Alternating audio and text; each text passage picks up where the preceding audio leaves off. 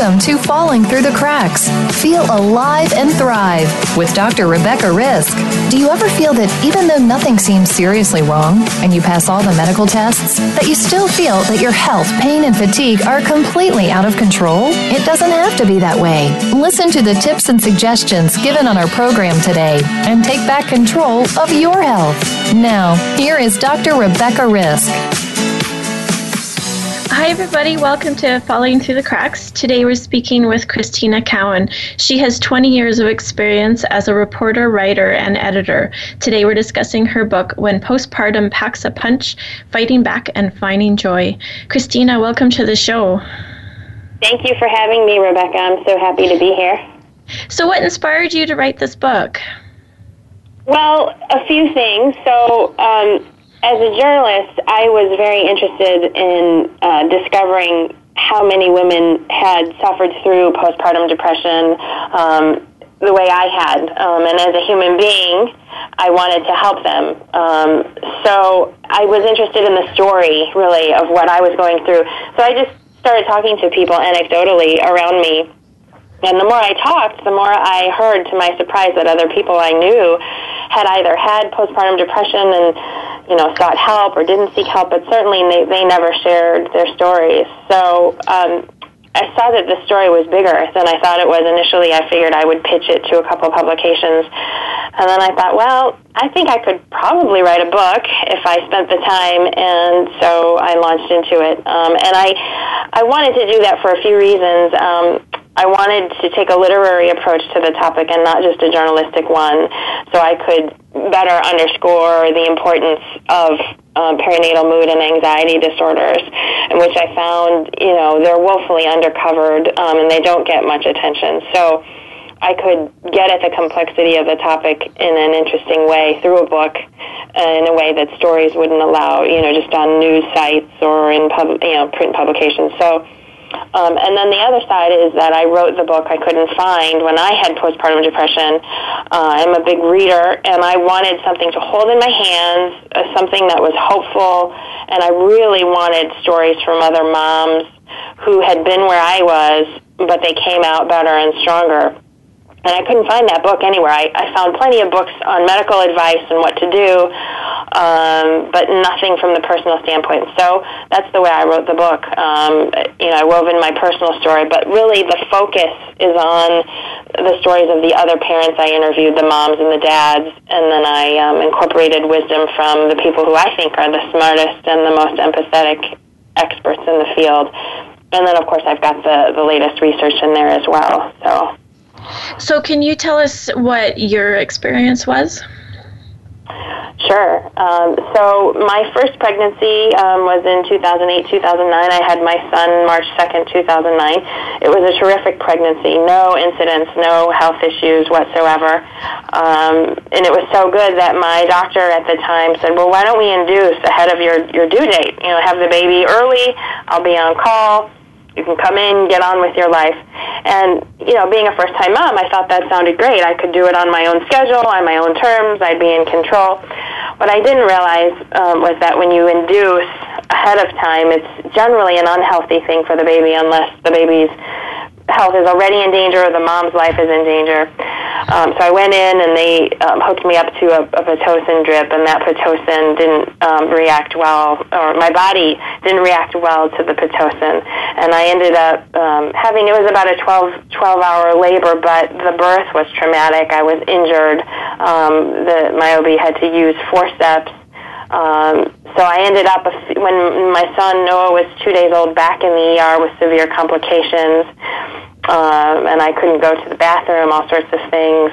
And so once that was all repaired, um, after the trip to the ER, I went back to my OB.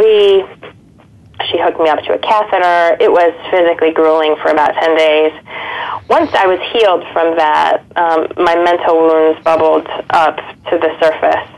Um, so I started crying and I couldn't stop. I cried everything, things that were happy, people calling me to see how I was, gifts that would come in. I was crying at all of it. And then uh, I had intrusive images. Um, these are, I mean, Brooke Shields kind of made these famous in her book.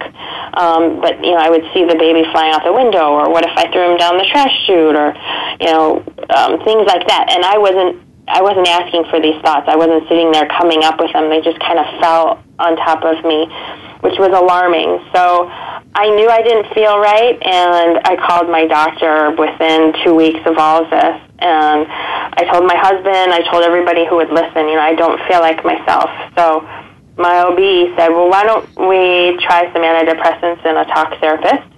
And I was initially hesitant about the antidepressants because I had never been on them. I didn't know anyone with any kind of depression. Um, but I thought, you know what, if it's going to help, I'm going to try it. I can always go off. So I went on, and within 10 days, the crying spell stopped.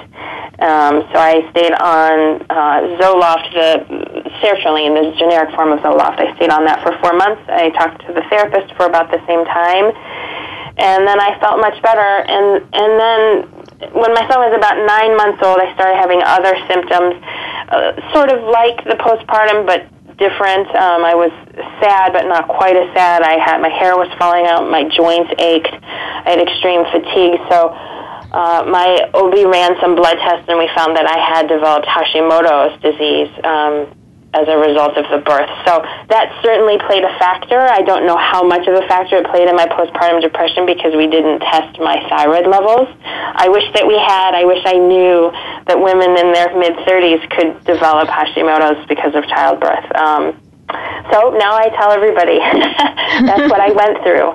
Um, but you know, by the time my son was 15 months old and I was on thyroid medicine, that's when I was fully feeling back to like a really strong version of myself.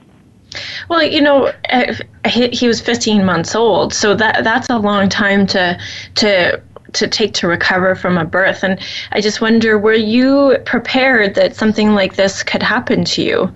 Did anybody talk to you about it, or or or, or were you kind of blindsided by what you experienced? No, no one talked to me, but I was definitely blindsided. I, my husband and I had taken a class, a childbirth class, uh, before my son was born, and it was led by a nurse at the hospital, and she was very nice. Um, but all she said was, after you have a baby, sometimes you might feel like you don't want to let the baby go and you might not want other people to touch it. So if you feel like that, call your doctor. That's not right. She didn't mention anything about crying, spells, postpartum depression.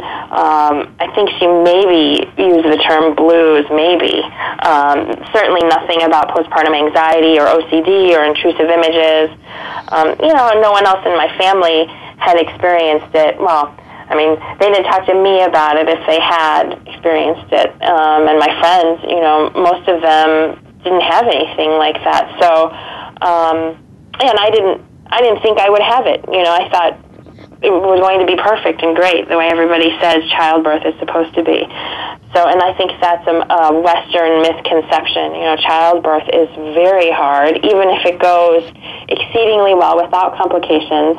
Your body goes through a violent physical act to bring another person into the world, and there's no way you're going to come bouncing out, you know, jumping around, you know.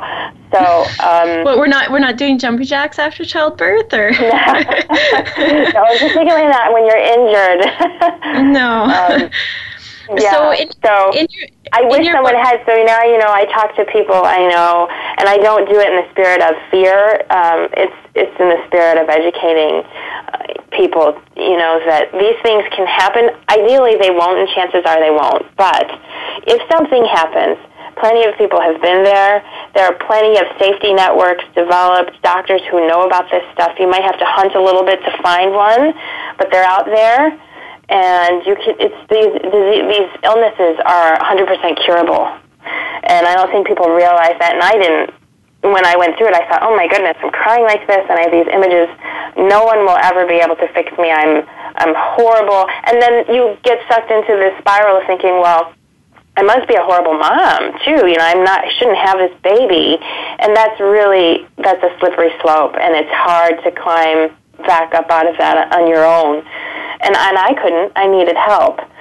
So, um, and but fortunately, I spoke up and I got the help that I needed. Not not everyone is is as fortunate. So. Well, in, in your book, you, you talk about um, there, there's different things. There's not just postpartum depression, but there is postpartum anxiety disorder, OCD disorder, PTSD, and psychosis. So, can you just touch on a little bit of what those are so that uh, people can understand? Yeah, sure. So those are sort of the big five that I cover. There are others like um, bipolar um, that I didn't go into, and I say that in the book. But postpartum depression is the biggest one that people know about the most. Uh, that can include feelings of anger, sadness, irritability, all the things I talked about, guilt. Um, you have a lack of interest in the baby, or maybe you're afraid to be around the baby. Um, you can't eat or or sleep well. Um, you feel hopeless. Um, and sometimes, you know, in the worst cases, there are thoughts of, of harming the baby or yourself. Um, I didn't have those. The, those, I think, the experts say that's severe postpartum depression, and um, you know, so that's a special category. Um, postpartum anxiety is very common. Um, a lot of research says now that it's as common or more common than postpartum depression, but it, we don't recognize it. Um, and and the research also shows that certainly these two are you know they're coexisting. So if you have depression chances are you've got the anxiety too. Um, and the anxiety means extreme worries and fears about the baby's health about safety. Sometimes you can have panic attacks chest pain dizziness just feeling like you're out of control um, numbness and tingling um, postpartum OCD um, you can also get that um, during pregnancy, so it can also be prenatal OCD. Um, but that includes the the biggest symptom there is repetitive, upsetting, unwanted thoughts or mental in- images, and those are what I talked about, um, intrusive images. They're called also obsessions. Um, a woman might, you know, she might also have compulsions where you do things over and over, like checking locks and checking the baby, um, and that is is her sort of way of reducing the anxiety that the unwanted thoughts create. Um, but they're extremely disturbing and you know, most women who have them, a majority, are unlikely to ever act on them. And, you know, in fact, you go to lengths to avoid the source of, the thought. And I, one woman in my book, she had an, um, an aversion to scissors, I believe, and I think at Christmas time, instead of instead of using scissors to cut the wrapping paper, she just tore it, and and she, you know, she hid all the sharp objects, and so that's kind of an example of in the horror that that you feel at these images and what you do to get away from things. So, um, and and I also say that OCD is often confused with psychosis, and it is not. So, you know, I think a, a big mistake that some some caregivers have made is that they treat a woman for psychosis, and she really has postpartum OCD, um, and and the medications and the treatment are very different. So it's important that care, you know caregivers understand the differences. Um, postpartum post-traumatic stress disorder or PTSD, um, that's often caused by a traumatic um, experience in childbirth, um, or it can be kicked up by a prior trauma like um, sexual abuse, especially, or physical abuse in, in a marriage uh, or from a family member. And those women who get PTSD uh, will have flashbacks to the trauma, feelings of anxiety, and wanting to relate. Um, sorry, wanting to avoid things that are related to the event. So not wanting to go back to the hospital where the baby was born or, you know, not wanting to think about the childbirth, that sort of thing. And then um, postpartum psychosis is it's it's different than these others because it's a full break with reality. Um, women with these other four are, you know, generally speaking, they're grounded in reality. They know what they're feeling is wrong, and they're in a in a place where they can ask for help. But women with psychosis will hear and see voices or images that other people can't. So those are hallucinations. And the the woman might believe that um, things aren't true, um, and she'll start to distrust the people ar- around her. Um, she can have a period of confusion or memory loss, seem manic. Um, but in postpartum psychosis is relatively rare, but it's severe and very dangerous, and and so that's why you know people around a woman with psychosis need to be very aware of what she's doing, and I think part of that is prevention. You know, knowing before, even before she gets pregnant, is she at risk for this? Um, you know, if she develops it, um, what's the game plan? How can we protect her? Things like that, and screening, you know, from caregivers is is important there too. So. So that I mean that's a, a lot that can happen and, and um, almost seems overwhelming. You're you're just wanting to you know do what is natural, having a baby, and um, um, you know what are the risks of something like this happening to somebody? Like is it is it a rare thing that somebody can suffer from one of these, or is it more common than we think? Um, well, postpartum psychosis is is the rarest, um, but I mean, I say in my book that postpartum depression certainly is more common than we think. Um, I quote different research throughout the book, and there are you know, several different recent studies that give some different numbers, but I um, I sort of sum it all up with one range um, that's um, typically the range is between 12 and 25 percent of new mothers. Now that depends on how you're defining postpartum depression. So, um, but I think that's a pretty safe range. Um, and then you have um, some high risk groups that see rates as steep as 40% or more, um, and that's from the book called Depression in New Mothers. Um, during pregnancy, uh, the rates uh, are between 14 and 23% of women who will battle some symptoms of depression, and that's from uh, the American College of Obstetricians and Gynecologists. So, um, those numbers are pretty high. I mean, it's not like it's happening, you know, ten, you know, to ten people every year or something. Uh, so no. they're certainly worth paying attention to. Um, but again, you know, it's it's alarming when you think about the, the overall numbers, and then even more alarming when you think it's happening to these women, but they're not getting help. And these are the statistics that we know about. What about the women who never report and don't get help? So some people say, you know, that it could be as many as 1 million women a year in the United States suffering. That's a big number. But if they get help and the right help, there it's, it's very treatable. You know, there's plenty of, of ways of treating these illnesses and, and helping the woman recover. So well, um, we're going to talk more about this after this break. Um, we're talking today with Kristina Cowan, and we're discussing her book, When Postpartum Packs a Punch. We'll be back shortly.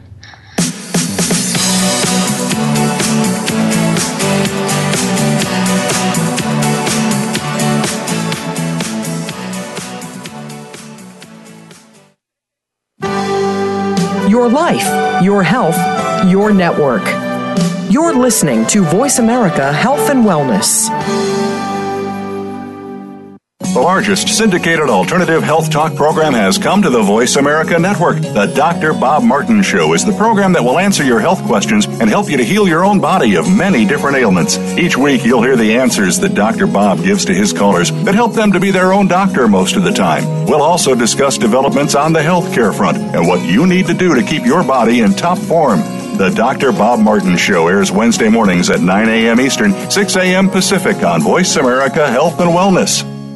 The Voice America Live Events channel is here now to showcase your corporate, individual, or organization's live event. Visit voiceamerica.com forward slash live events to see all of our past live events and find out more. Whether it's a multi day conference, special speaker, or single day event, we've got everything to make your event a success. We can do a few hours or a few days. For more information about taking your event to the next level, call Jeff Spinard at 480 294 6417 or email info at voiceamerica.com. Again, that's Jeff Spinard at 480-294-6417 or send us an email to info at voiceamerica.com. Voice America is where you are and where you want to be. Join us around the globe as we broadcast live from some of the most interesting events available. Don't forget to view all our live events, including on-demand access to past events that you may have missed by visiting voiceamerica.com forward slash live events.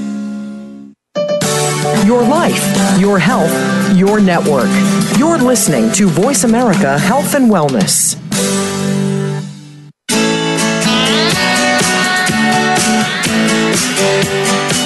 Are listening to Falling Through the Cracks with your host, Dr. Rebecca Risk. To reach the program today, please call in to 1 866 472 5792. Again, that's 1 866 472 5792. You may also send an email directly to Dr. Risk. The email address is anantacalgary at gmail.com. Now, back to Falling Through the Cracks. Feel alive and thrive. Hi, everybody, welcome back. Today we're talking with Kristina Cowan, and we're discussing her book, When Postpartum Packs a Punch. Now, Kristina, I just want to go back to your story a little bit. I mean, we talked about what happened um, a lot after, um, but you also went through a, a, physical trauma when, when you gave birth to your son. Uh, you know, it was more than just the, the baby blues after, but you were, um, you know, physically suffering for, for quite a while. And do you think that that, that played a role in in how you felt and how was that addressed when you went through that by the healthcare system? Did they see that as a flag or did they you know what what happened with that? Yeah so i was injured um, during the birth. My my ob asked um, if it was okay to use forceps because my son was sort of stuck in the birth canal and um, he he was there, but he wasn't coming out fully. So I would push, and he would come out halfway and go back in. So she used the forceps, and I didn't even realize that they, you know, they still use those. So I said okay to avoid a C-section, and I don't know how many stitches she needed to to repair me afterwards. But my husband said it was many, and I was in sort of that twilight after the baby was born because of the very strong epidural and the medication they needed to support the forceps. So I didn't really realize what she was doing until you know the next morning and how sore I was. And she didn't tell me, you know, really that you have a lot of stitches. You're going to need to take care, uh, you know, things like that. The nurses were okay, but they were worried about my pain. So they gave me, um, you know, those painkillers. Uh, is it what was it like hydrocodone or something, which I didn't like and I didn't want to stay on. And those can constipate you. So when you're stitched up, um, you know, in the birth area um, and sort of, you know, in the area where you go to the bathroom, which I certainly was stitched up, that made it almost impossible to go to the bathroom. And the hospital didn't check um, to see whether I could move my bowels before I left. And so when I got home, I couldn't. And that made things, it was horrific. And, and that for sure played a part mentally with me because I, I've never been at the point where I, I, you know, I had never at that point where I felt like I was going to die. And I thought I was going to die. Uh, really, I did because I had, you know, I had no way to go to the bathroom. My doctor, I felt like, didn't understand. She just kept saying, well, take laxatives. They weren't working and I'm trying to nurse my son, and I'm new at all of this, and we didn't have family in, and I was terrified. I mean, I was I was sobbing, and my husband didn't know what to do. So that's what led us into the ER.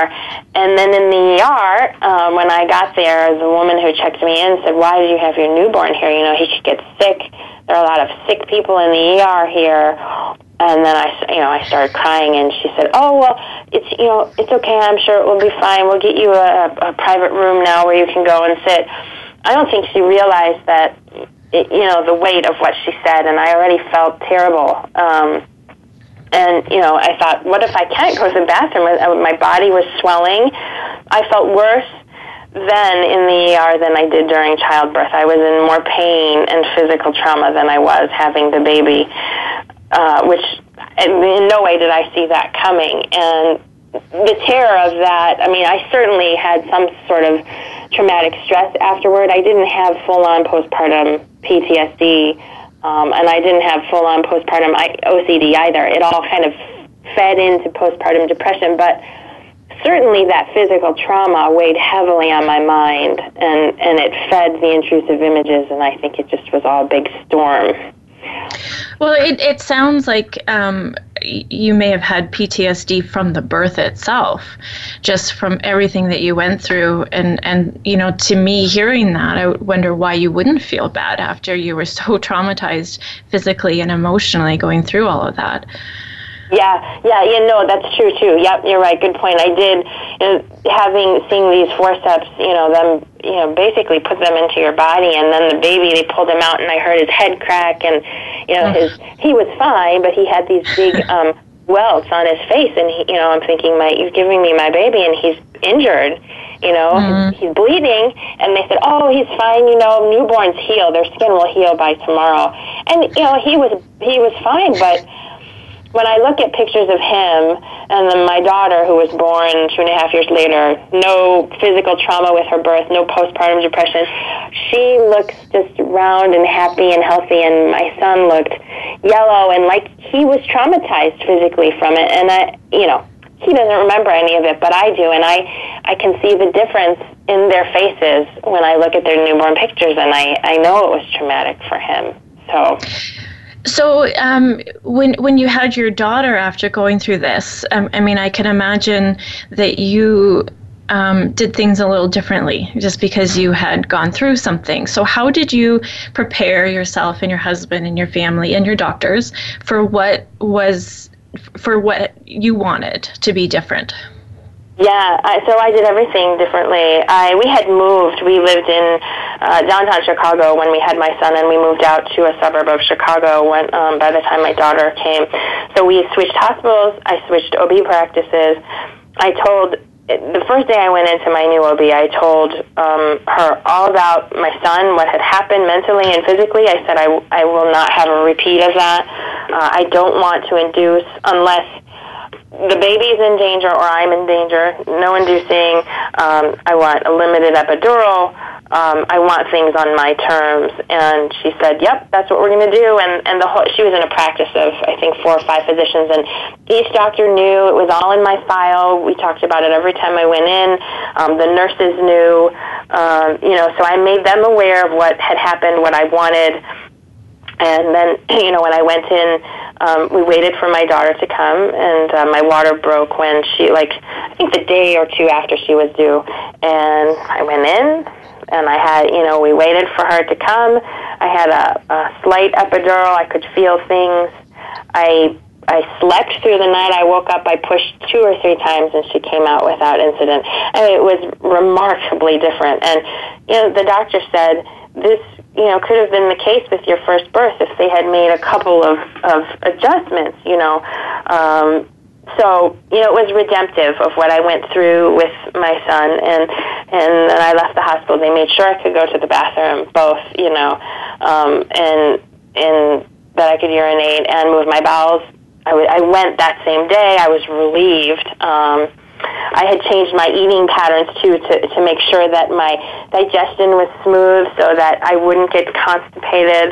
Um, I changed that probably a month or two before she was born. Um, so all those things kind of fed into me feeling like I was more in control, whether or not that's true. Um, you know, childbirth things can can go awry, but but I did control the things that I could, and um, I was ready for postpartum depression if I came home with it. You know, I I knew that I was at higher risk, but I was kind of praying that you know it was my first episode was largely linked to my circumstances, and I didn't have anything with my daughter. I had you know a couple of days I would get sad for about ten minutes around five o'clock, and then it went away, and I thought. Wow, that must be, that's it. I mean, this is like, you know, I had a little bit of the blues and then I'm better and I mean, I'm not sure I even cried. It, it, you know, it was great. So, yeah. um, that's when I, you know I tell women now. You know, it, when you go in as a first time mom, it's hard. I think you don't have necessarily that sort of street credibility as you know you've been a mom before you've done this but it's still your body it's your experience it's your child you can still speak up for yourselves and you know tell your husband or your partner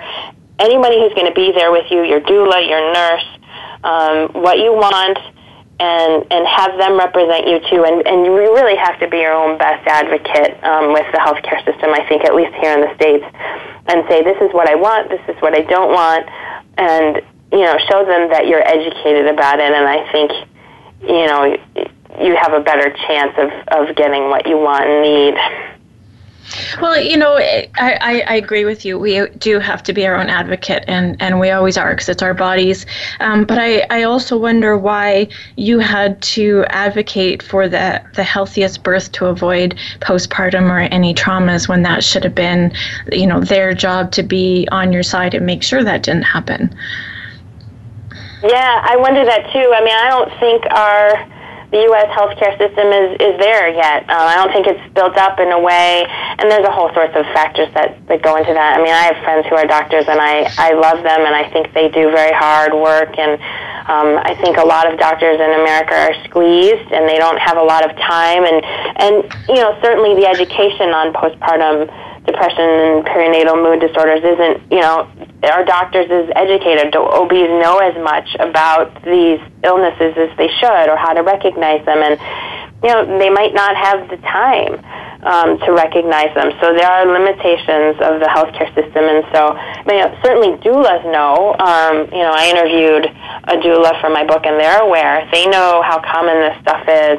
The therapists know, um, the, especially the ones who are trained in perinatal um, health care. They know about this stuff. So there are people out there who know, and there's there's certainly advocates here in this country pushing, you know, for our healthcare system to to open up to these women, and we've had a um, a few just in, in the last year, a few perinatal centers open up explicitly designed to help women with PMADS and you know with experts in this field and you really have to be a specialist because I think if you just go to a generalized um, psychiatrist or psychologist, they may or may not know about these issues, and they are special. It is a special time when you have a baby, and it's postpartum depression is different than depression in, say, a middle-aged man who you know has different issues, and you can't treat them the same.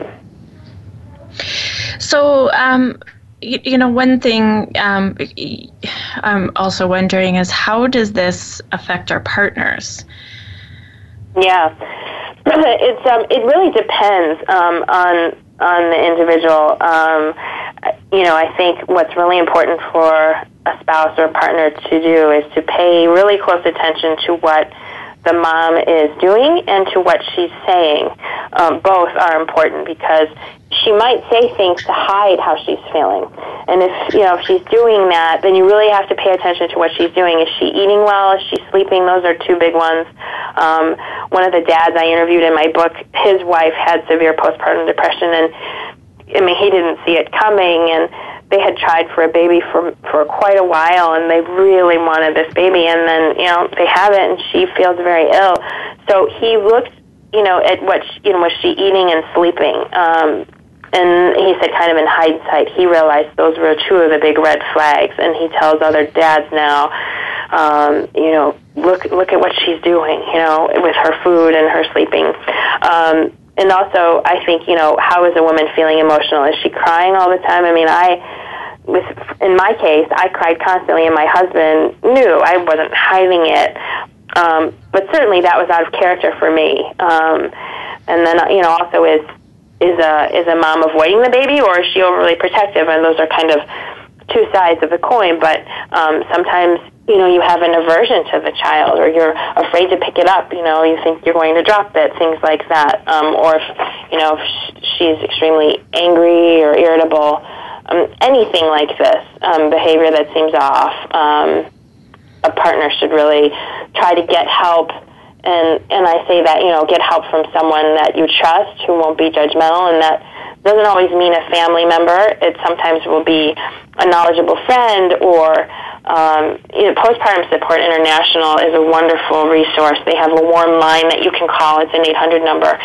And, you know, often the moms will call here, but I would say the spouses um, or the husbands, the dads can call too and say, hey, this is what's happening with my wife. What do we do? Um, and that's a free resource. So.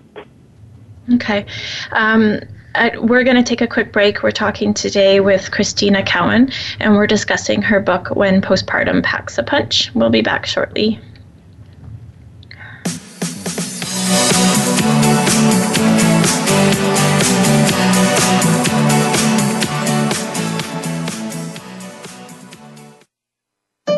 Opinions, options, answers. You're listening to Voice America Health and Wellness.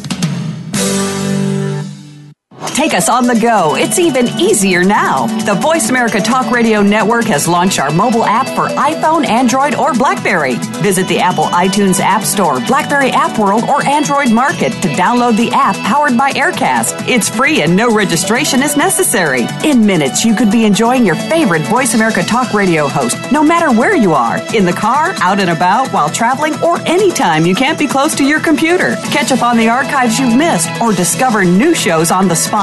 Search Voice America at your favorite app store. What causes us to be sick? We're not talking about the actual illness or the scientific cause of illnesses. We're talking about your body and health. Listen for the healing whisper of return to peace. Each week, host Dr. Marianne Chase shows you how to listen to your heart to identify poor health, stress, and disease. You'll learn how to heal energetically and spiritually, as well as physically.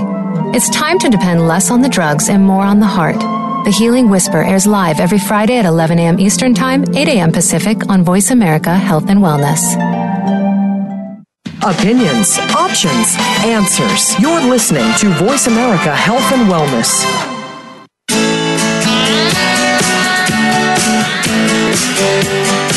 You are listening to Falling Through the Cracks with your host, Dr. Rebecca Risk. To reach the program today, please call in to 1 866 472 5792.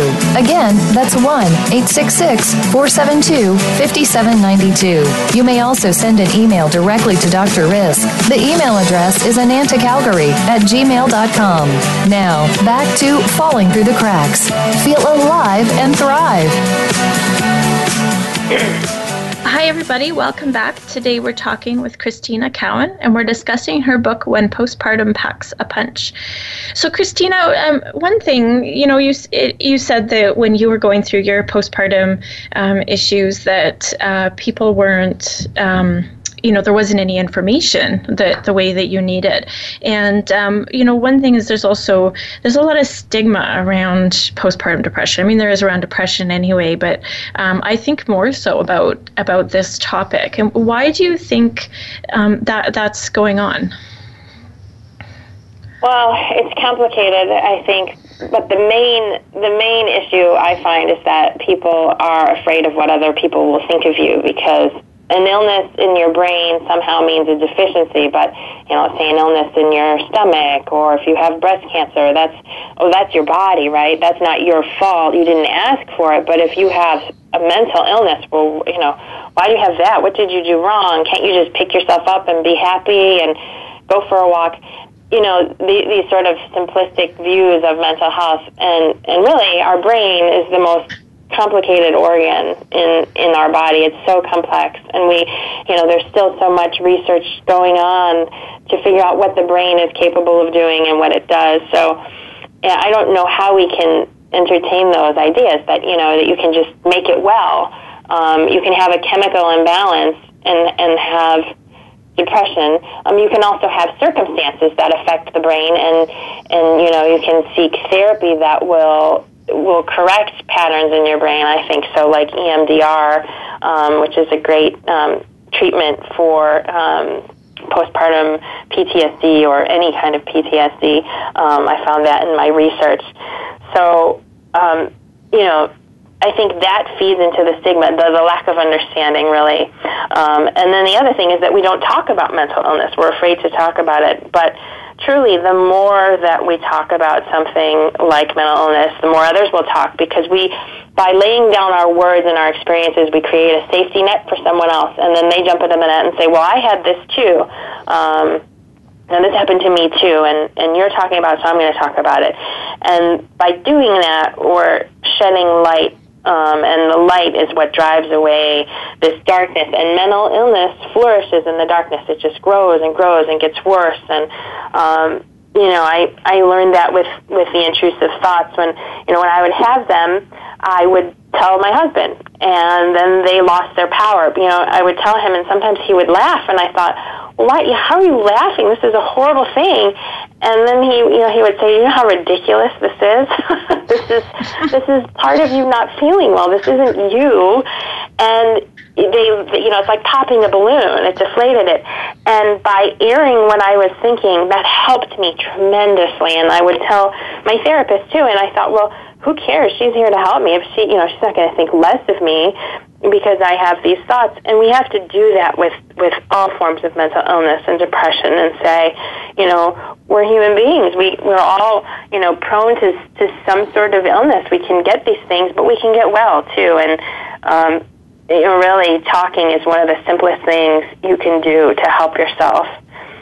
Um, and, you know, depression can be as severe as cancer. Um, I learned that talking with a friend of mine who's a, a psychologist, and she said sometimes with depression it can be stage four. You can get to a point where it's very difficult to treat, and you don't ever want to get to that point. Just like you know, you don't want stage four cancer. Not that you can control that, but you know, with depression, I feel like you can get help before that. Um, you know, and and so talking is a big part of that. Well, you know, we made a lot of strides with with mental uh, illness, but um, there is a lot of stigma around it, and I just wonder, just you know, the example that you gave before the break of of the a couple who had wanted a baby for a long time and then she suffered postpartum depression. I just wonder if sometimes there's some shame around that because you finally have what you wanted all this time and you don't feel good. And and and you know that you should. Like I think we can logically think around those things and and you know you said a lot of women probably aren't getting help for this and I wonder if part of it is that that there's the shame of well I have what I always wanted. So why am I crying all the time? Why don't I feel good?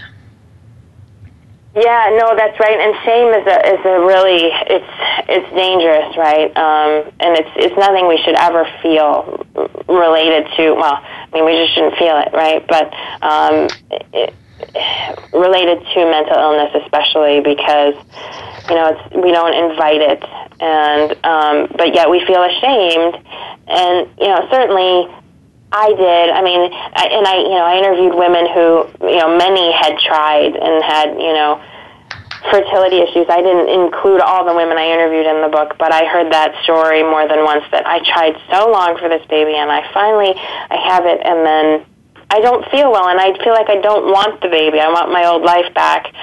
Um in my case, you know, I was I was scared to have kids. I always was because I had lost my mom as a young girl, and I didn't think I had what it took to be a mom. But you know, I I want I still wanted kids, but I was afraid, and so I thought, you know, when when I wasn't feeling well in those first weeks after childbirth, I thought, well, this is my payback. I didn't really want this baby, and now I'm sick, and no. is not true. None of that is no. true. So, um, but I too felt that I felt ashamed for you know, ever thinking I couldn't be a mom, and then you know maybe I didn't really want the baby. But um, when when you're sick and when you have something mentally, you know, has gone wrong, none of that makes sense to you, and you can't step back and be objective because you're stuck in it. You know, but when you get well, you can see how all of that was un, you know, was wrong-headed, and you know, it's not the truth, I guess.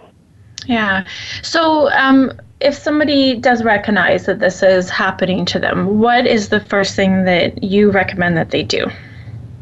Yeah, so I always tell people um, get seek help, right? And and that sounds easier than it is, um, but find one person that you trust, um, and it might be a coworker, might be a friend, it might not be a family member. Now, sometimes it is, um, but I, I certainly came across this in my reporting on the book that family is you know is tricky and that you know a mom or a dad or in-laws might not understand you know why you don't feel well and so they're just going to tell you oh well you know just sleep more or you know try to feel better or pick yourself up by your bootstraps which doesn't really work so find someone and don't feel bad if it's not someone in your family um, that will help you. If you don't feel like you can um, talk to a person within your network or your circle, um, there's Postpartum Support International, and I, uh, the Warm Line I mentioned earlier.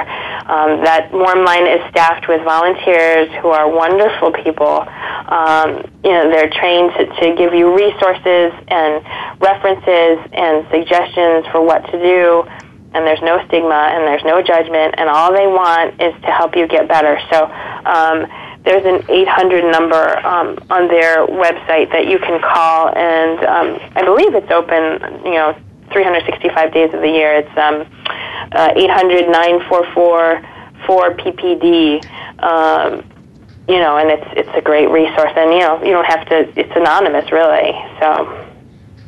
Um, so, do you find that when when people do reach out to their doctor, that they're generally getting the help that they need? Um, that's difficult to say. It depends. Um, depends on the doctor. Um, some of the women in the book, yes, they did. Some, no, they had to keep um, looking you know, for a doctor that would listen to them. So I think it really depends on sort of the enlightenment of your caregiver. Uh, in my case, you know, my doctor knew right away what I was dealing with, and she she was fast, and she said, "Let's let's attack this. We don't need you to feel like this." Um, you know, I, I know of other women who didn't have that experience, whose whose doctors said, "Oh, you're just adjusting. It's hard. Motherhood's hard." Um, so I think it's hit or miss. Um, I think we have a long way to go before every, and I and I do think it depends on you know not every woman goes through an OB to have a, a baby, right? Um, but I do think that OBs should be trained in this, um, should be required. I don't know if it's in medical school or where. Um, have some exposure to all forms of perinatal mood and anxiety disorders, how to help the women. Um, maybe they work with the nursing staff. Maybe they have a therapist, you know, that they um, have a liaison with. Um, something of that nature, um, because we do have plenty of therapists in the country who who know about this stuff, and, and more are, are getting trained all the time. So.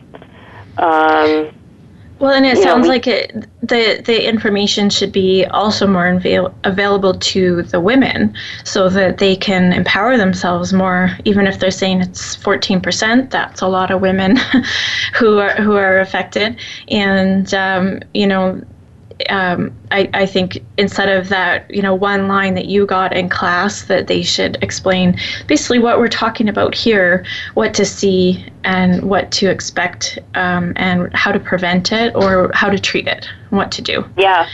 Yeah, I think like a brochure would be great from every OB or, you know, whomever the woman is seeing um, regularly for her her you know, while she's pregnant. Um, also, the um, pediatricians, I think, and, and a lot of the the experts have said this. The pediatricians should also be versed in this and screening because you know you don't go back to your OB for six weeks here in the U.S. after you have the baby. Six weeks, a lot can happen in six weeks. So. Mm-hmm. Um, if if you're seeing your pediatrician, you see your pediatrician almost immediately. You're, you're taking the baby in all the time, so the pediatrician should screen. I know my my pediatrician screened um, certainly, um, and I had I already was in treatment by the time my pediatrician gave me my my screening, and I said, "Up, oh, I'm you know I'm on medicine," and they I think they were happy that I had acted, but I was glad to see that they had something in place, you know, to help. Um, I think if you know that would be a wonderful thing on both ends to have the OB because women get you know like I said you get antenatal depression and anxiety. That happens too. So you know while the woman's pregnant if if you can be monitoring how she's feeling then too and then on the other side. So yeah, that definitely makes sense. Um, you know, like you said, it was within I think ten days you called your your OB um, to to get on treatment. So if you had waited that six weeks for the follow up, you would have been really far down into that instead of ten days in. Yeah, yeah, I yeah, and I mean, I'm kind of an impatient person, so that worked to my advantage there. Um, you know, I I wouldn't, I couldn't tolerate it, and I wanted to feel better. I think for the woman who has a higher threshold or is more patient, you know, don't don't take that tack because you know sometimes you know the, I mean I didn't hear many cases where the postpartum depression went away for women, um, but some of the experts have said you know sometimes it, maybe you'll get better, um, but most of the time you don't. You can't get. If you have full on diagnosis of one of these, if you have full on anxiety or depression or OCD you're not going to get better by yourself. You're going to tamp it down maybe to where you can you can function, but you won't really feel you know, an optimal health, and then it's going to pop back up. It always does. Stuff with mental health always resurfaces somewhere. Um, might come about differently, but it will affect you later on, and it might be worse then. So um, it's to your advantage to act as quickly as possible. So you mentioned EMDR. What is that? Yeah, so EMDR I think is is one of the most interesting forms of treatment. Um, I just did a webinar on November first on um, trauma, and I uh, for Northwestern University, and I and I went through that and on that webinar all about EMDR and the specifics. So. Um, I can give a link to that later. It's on YouTube. But basically, it's eye movement desensitization and reprocessing, and it's a form of therapy that uses bilateral stimulation, like a patient's eye movements going from side to side, and that helps target and process uh, disturbing memories and feelings that are related to a trauma. Uh, it's really good for treating postpartum PTSD and anyone suffering from any kind of unresolved issues that um, you know stem from trauma. Um, and I think you know I there are there's a group um, an EMDR institute that um, offers um, a list of providers who use EMDR in their practice. I talk about um, some in my book. Um, Phyllis Klaus she she interviewed with me and told me all of how she uses EMDR in her practice for postpartum patients and anyone who has trauma of any age or gender. Um, and then there's also a book, a new book by Dr. Bessel van der Kolk. He, I think, is one of the leading experts on trauma and PTSD. Um, his newest book is called The Body Keeps the Score.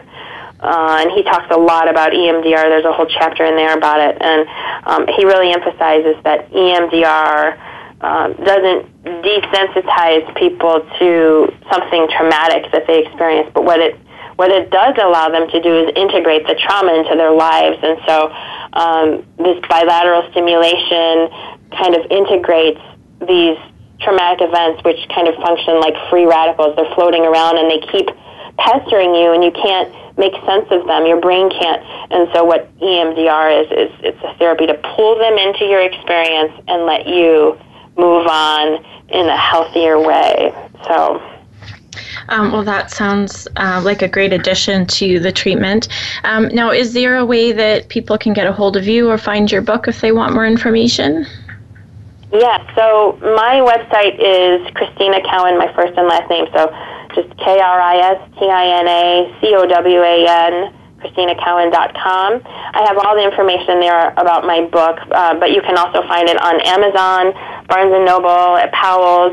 Um, it's in a bunch of local libraries in the United States and um, more all the time. I had a, a, review from Publishers Weekly that was really good, so um, you can find a review of it on Publishers Weekly. Um, I'm also on Twitter at my my handle is just at Kristina Cowan, and I have a, a Facebook author page. And you know, if people do read my book and they like it, I would love um, for supportive Amazon reviews. Um, you know, anything that you gain from the book that you thought was helpful would be wonderful um, because that helps. Those reviews help more people find my book, um, which is my goal is to help more parents, uh, especially. Well, I want to uh, thank you so much for sharing this information uh, for women and families and uh, for joining me today to tell your story. Thank you. It was great to be here, Rebecca. And I want to thank everybody for listening. Just be sure to make today a great day.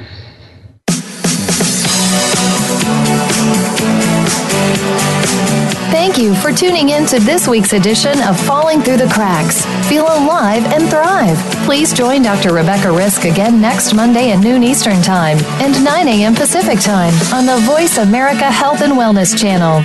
We'll talk more next week.